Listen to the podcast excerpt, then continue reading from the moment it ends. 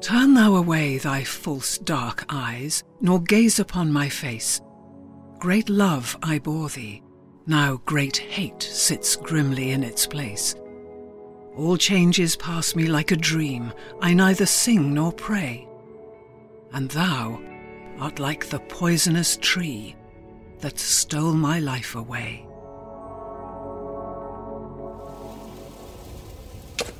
A bonfire rages in the dead of night. The shadows of three figures bounce off the gravestones in Highgate Cemetery, London. The doctor, the lawyer, the agent. Each presides, perhaps a handkerchief to the face, as the coffin is opened and in the firelight a figure is exhumed. The digger searches amongst the hair of the corpse to retrieve a worm ridden, saturated collection of papers. The agent would describe the figure in the ground, perfectly preserved, and her hair had continued to grow, the curls filling the wooden box as red as ever, glinting in the moonlight. She'd been laid to rest seven years beforehand, and it would not come to light until many years later that Elizabeth Eleanor Siddal had been exhumed that night for the book of unfinished poems about which her once glowing red curls had been wrapped. The mythic image of this supernatural figure, vivid beyond death, befit the legacy of Dante Gabriel Rossetti's wife and muse. In a way, death was the ultimate canonization of an iconic pre Raphaelite model. But from beyond the grave, Siddal's power over the artist would prove to be stronger than ever. I'm Ewan Bremner and you're listening to Reflections Art, Life and Love from the National Galleries of Scotland. In this episode, we look at how artistic partnerships can transcend space, time, and even life to bring us some of the most powerful works of art in history. Frances Fowle told us more about Rossetti's painting, Beata Beatrix. He made several versions of this work, and the first was completed in 1870, eight years after Siddal's death. I'm Frances Fowle, and I'm Professor of 19th Century Art at the University of Edinburgh and Senior Curator at the National Galleries of Scotland. There's a lot of symbolism in the painting, and, and it tells you a lot about his interest in Dante and in La Vita Nuova, which he actually translated.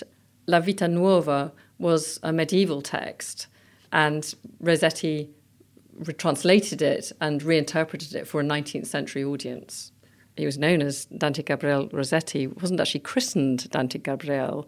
He was christened Gabriel. He then took on that kind of persona. And he translated not only Dante's works, but also works of other Italian scholars.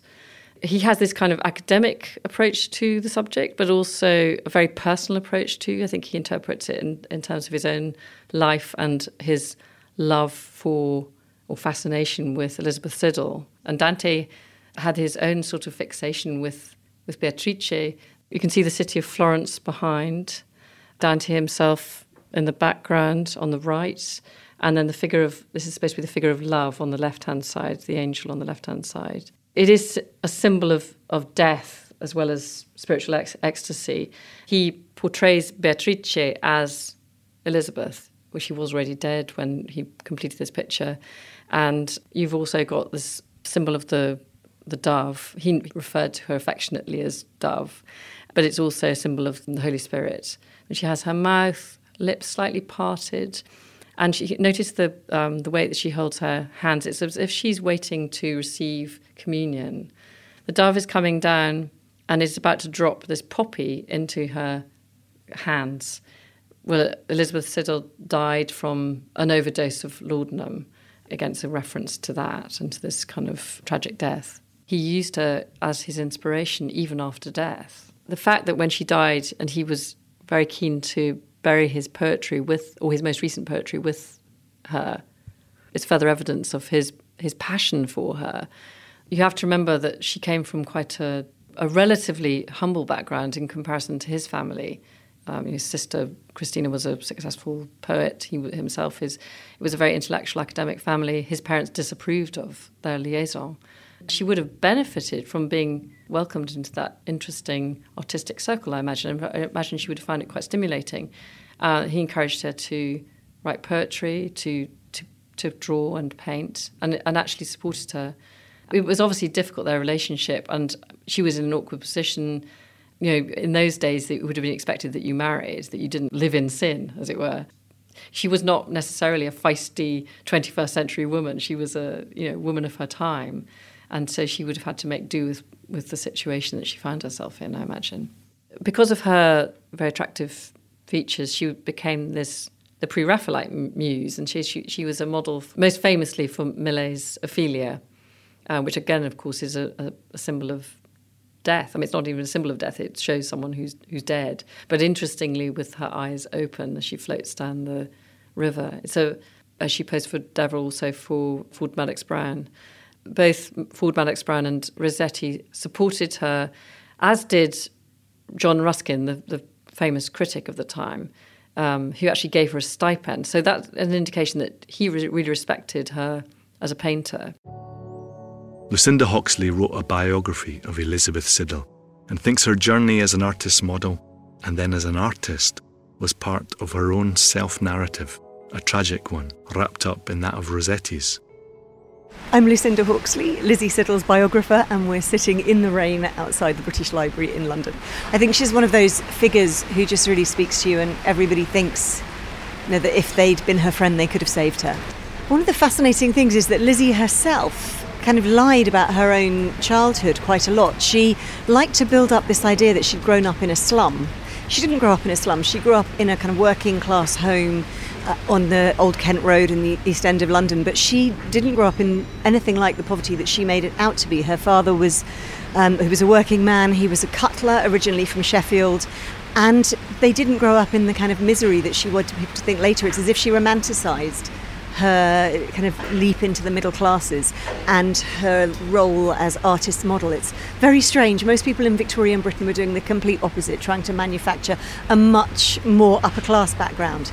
I think she saw herself as a kind of figure in a tra- tragic kind of romance, really, a, a kind of tragic heroine.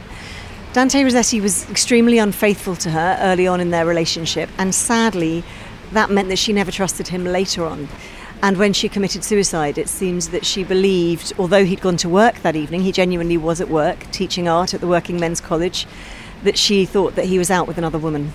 I believe it was suicide. Um, there was a note that she left pinned to her nightgown. Now, when Rossetti came back, he removed the note and he didn't know what to do with it. He called the doctors. Nobody wanted it to be known that it was a suicide. Uh, suicide was a deep shame for both families. This would have blighted the lives of the Rossetti and the Siddal families. It also would have meant that Lizzie couldn't be buried in consecrated ground, and she was a strong Christian, so this would have been awful for all of them. Siddal's death may have been a significant event in Rossetti's creative and artistic output, but what do we know of her own work and genesis as an artist? Now, people often say, oh, it's ridiculous that people say that Lizzie Siddal was this great artist. You know, her work is very naive, it's very crude. When you consider that she had only been drawing, let alone painting, for just a few years, the work that she achieved, I think, is really remarkable. She was making experiments into oil paintings. Her drawings were very accomplished, very much in the style of Rossetti, not surprisingly, as he was her first and, and only really teacher until she ended their relationship and went off to art school in Sheffield. Rossetti, I think, wanted her to paint because it was a big part of his life, but also because it was something they could do together and it was an excuse for him to spend as much time on his own with her as possible. When John Ruskin saw her work, he described her as a genius, which is, I think, stretching the point. But I can see what he felt was that she was quite ahead of her time as a woman who was educating herself in art. A lot of her work is kind of interestingly really looking ahead, although she wouldn't have known that obviously, to the kind of work that people like Bonnard and other artists in France would be doing some years later. It's really quite interesting the way she gets her, her painting techniques, these very kind of loose brushstrokes. Um, perhaps this was just that she hadn't perfected her style, but it really can be seen as quite visionary in some ways. Possibly it was because Ruskin was just so desperate to get Rossetti to work that he felt if he championed Lizzie, that would give Rossetti a reason to keep in, in, with Ruskin. But I do think that he also saw something in her. He was fascinated by Lizzie. Ruskin called her the Countess. It was uh, a nickname that he gave her because he said that she she spoke and walked, talked and looked like a woman of a, of a much higher class than he knew her social class to be. He said that meeting her, no one would ever know where she came from. They would always be bemused as to which class did she fall into. It was almost as if she was classless. She could just talk to anybody, which was a very strange concept in the 19th century. He offered Lizzie £150 a year to continue her art. Now, when she'd been working as a milliner's assistant, she'd earned £24 a year. So that's an extraordinary six, over six times her salary. And the only stipulation was that she would work on her art. She didn't even need to produce anything. That anything she did produce, he would then have the first refusal on, so he could buy it if he wanted to. It was an absolutely amazing bit of financial freedom for a woman in the mid 19th century. Narratives around the life of Siddal often display her in her functions for Rossetti's career and her status as his muse after death. But does that discredit her own autonomy and impact on the men amongst which she mixed? Lucy explained how Siddal explored herself independently, giving a far less passive picture of Rossetti's most powerful partnership. There's a very interesting aspect of looking at Lizzie Siddal just through the eyes of men and the men that she knew. She moved in this very interesting, bohemian, pre Raphaelite art world. The pre Raphaelite Brotherhood, as its name suggests, was seven young men there were, of course, many pre Raphaelite female artists, but in the immediate group that Lizzie was in, those women were models, all of them defined by the male gaze, the male paintbrush, the image that men wanted to portray of women on canvas. And many of them had, although they wouldn't have called it this, the kind of Madonna whore imagery of the fallen woman or the rescued woman or the, the virtuous woman, all of these different portrayals, the captive wife, the beleaguered wife.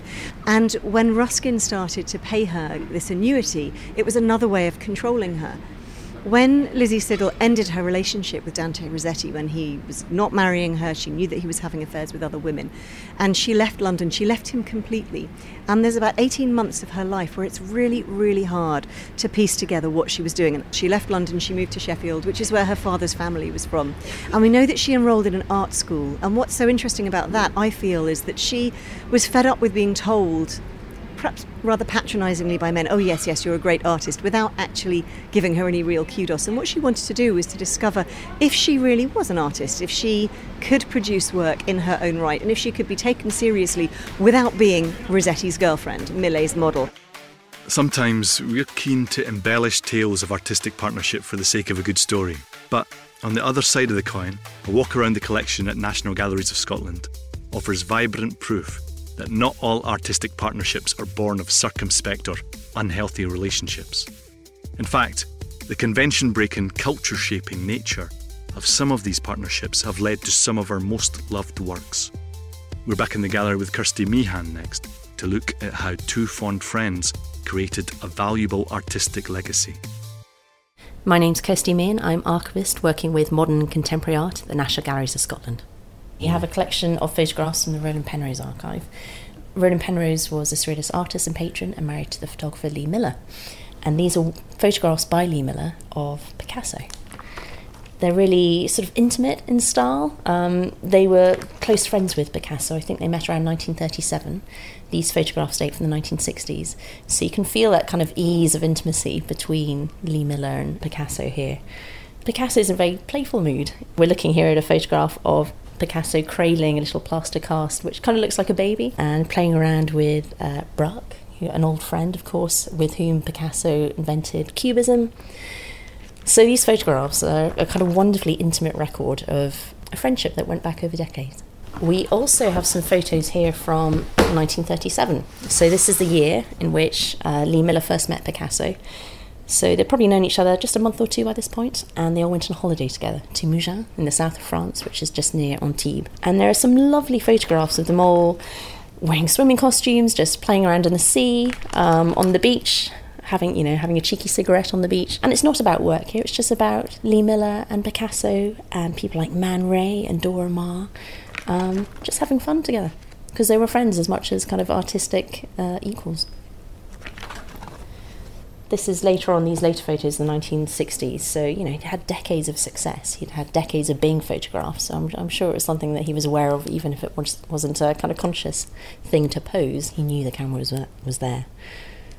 I think in 1937, when they first met and they first went on holiday to Mougins, um, I think Picasso did five portraits of Lee Miller at that time. So obviously he was, as many people were, kind of overwhelmed by her beauty, by her, her visual beauty. But you can see in these later photographs that he trusts her enough to enter his working space, his studio, And he obviously respects her enough as a photographer to just let her do her work. So I think perhaps the relationship changes a little bit over the decades from one where she's primarily a model or a kind of object of beauty to one where perhaps he respects her, her own practice a little more you know, Lee Miller is often talked about as this wonderful beauty, but she was such a character as well. But I think in terms of the images of her, I suspect, you know, she was a photographer herself. She knew what would look good on camera. She knew how to pose. She knew what light would fall well on her face. So I think she really brought that knowledge of photography to her modelling as well. In terms of the other way around, I think it's quite hard to trace Picasso's impact on her own photography, but you can definitely see as a subject, he's fascinating to her. There's actually a kind of lovely story that uh, Tony Penrose, who is Lee Miller's son, often tells, where um, he saw a portrait by Picasso of his mother. Uh, it's the first time he'd seen it, and he pointed at it, and he must have been sort of three or four years old at this point, and just said, "Mama." So he recognised Lee Miller's character, her, you know, her essence, I suppose, in this painting. Even though perhaps look at it, it's quite challenging. It's not an easy kind of portrait. Perhaps it's not an obvious portrait, but he obviously saw that kind of central part of his mother is conveyed in this painting by Picasso. So it's a lovely story. Even the most complicated relationships can lead to inspiration in the art world. But a good story can sometimes overshadow the truth of the matter. Julian Bell is an artist living in Sussex. His passion for Vincent van Gogh led him to write a biography of the artist.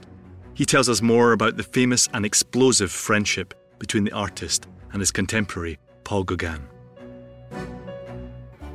Vincent meets Gauguin when Vincent is trying to run uh, an exhibition for a large amount of not very well known painters in the north of Paris. Vincent is a desperately earnest and impassioned character without any very high opinion of himself. On the other, Gauguin goes around the world on chutzpah, uh, uh, on um, an arrogant and swaggering demeanour.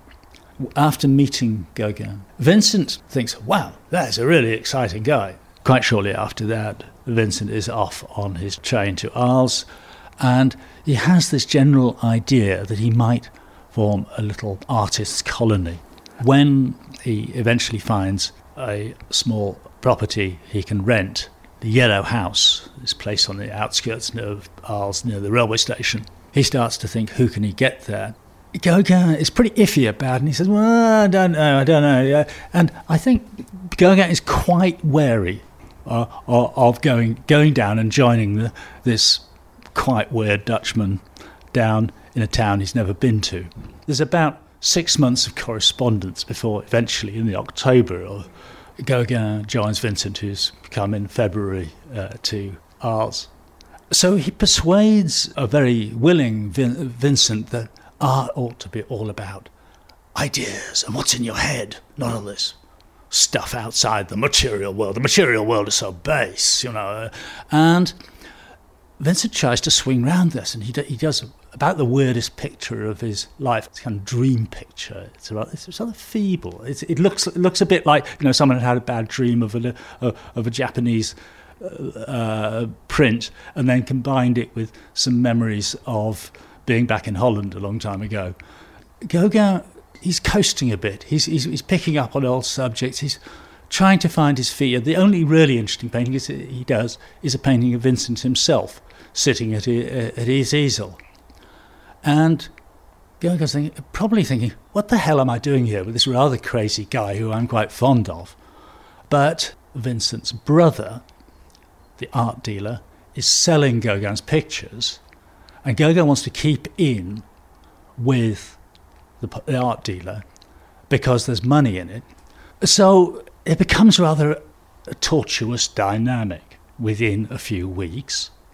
The more that Vincent senses the Gauguin is getting itchy feet, the more he gets edgy.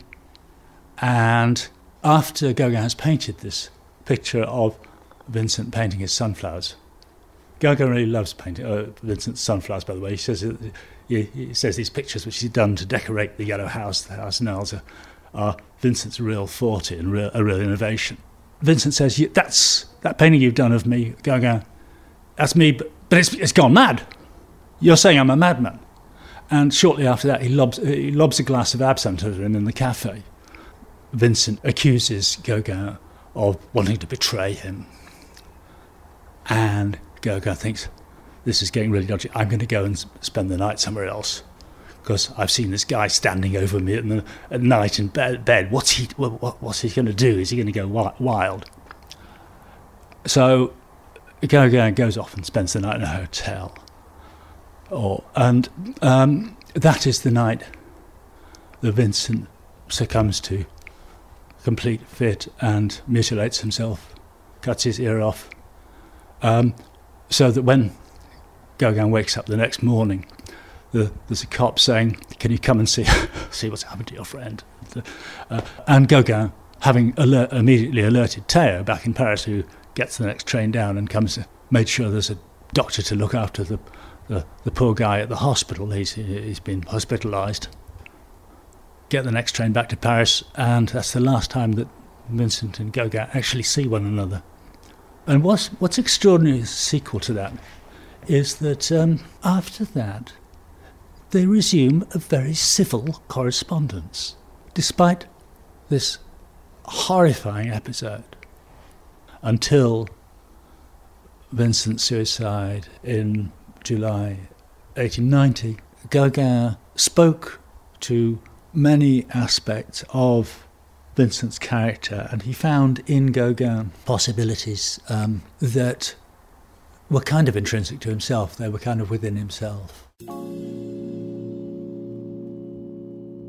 From outrageous myths to ghoulish dependency, all the way through to healthy modern day partnerships, hopefully, this episode has got you thinking about the ways we influence each other in artistic endeavours.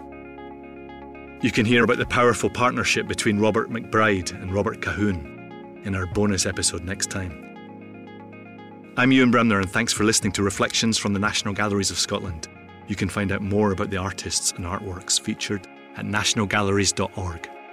And if this show's got you thinking, tell a friend about it, share it on your social media, and subscribe.